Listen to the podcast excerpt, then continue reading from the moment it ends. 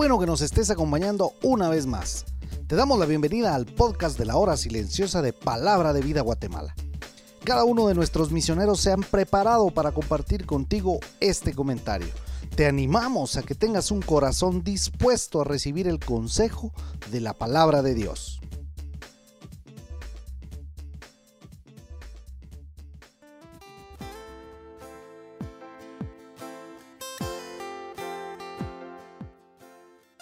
Muy buenos días, qué privilegio compartir con ustedes el comentario de la hora silenciosa en el libro de Juan capítulo 4 versículos 43 al 54. Mi nombre es Edward Escobar y juntos aprenderemos de la palabra de Dios. Lo que resalta en este pasaje es la sanidad del hijo de un oficial y esta es la segunda señal registrada en el libro de Juan. En los versículos 43 al 46 Jesús regresa a Galilea y se menciona la frase el profeta no tiene honra en su propia tierra. Porque Galilea es la tierra donde Jesús creció, por lo tanto era conocido y aún así no lo honraron como debían de hacerlo. Era costumbre de los judíos en Galilea ir a Jerusalén para las fiestas. Sin duda, ellos recordaban lo que Jesús había hecho allá.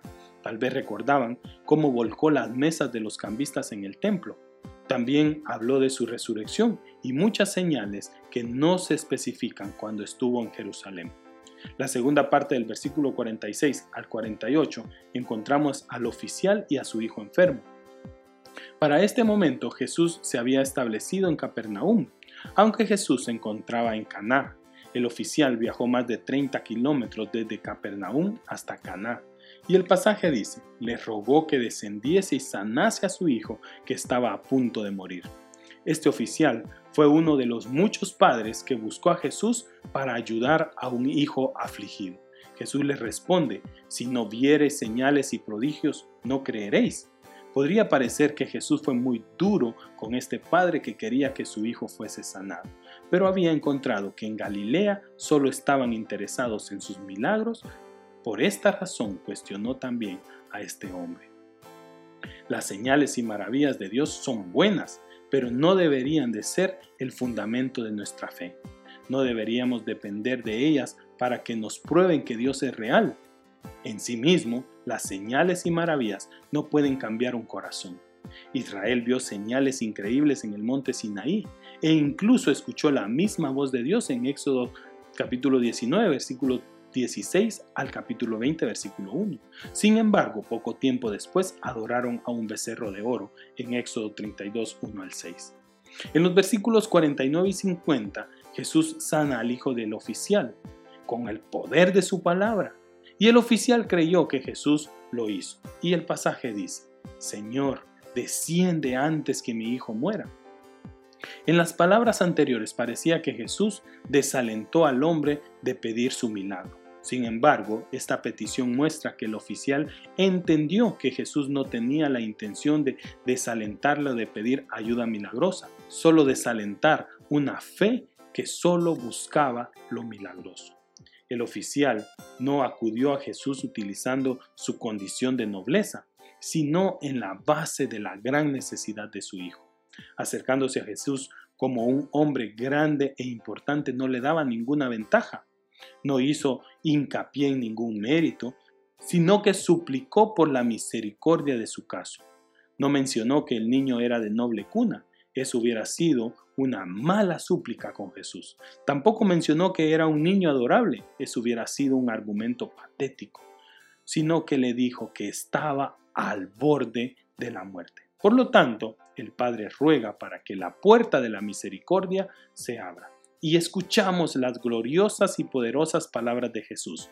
Ve, tu hijo vive. Jesús no utilizó ningún efecto dramático en este milagro, sanando a este muchacho. La verdadera fe puede percibir y aceptar las demostraciones externas de los milagros, pero no lo necesita. En los versículos 51 al 54, el oficial descubre que su hijo fue sano en la hora que Jesús dijo, ve, tu hijo vive. La prueba de este milagro era clara. Cuando Jesús dijo que el niño sanó, en efecto fue sanado y de una manera demostrada. Según su criado, esto sucedió ayer a las 7. Esto significa que el oficial se tomó su tiempo para regresar de su encuentro con Jesús en Caná a su casa en Capernaum. Su ritmo pausado fue una demostración de fe.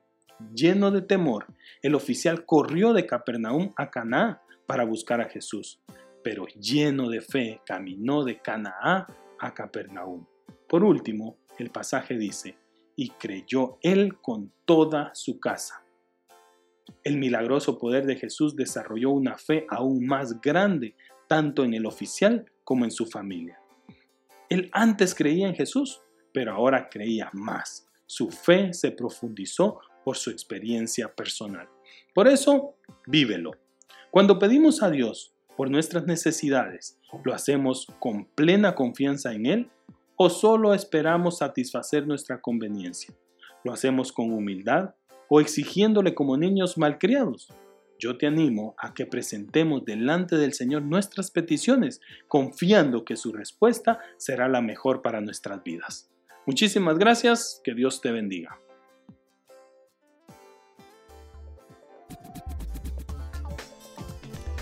Tú puedes ser parte del crecimiento espiritual de tus amigos compartiendo este podcast con ellos.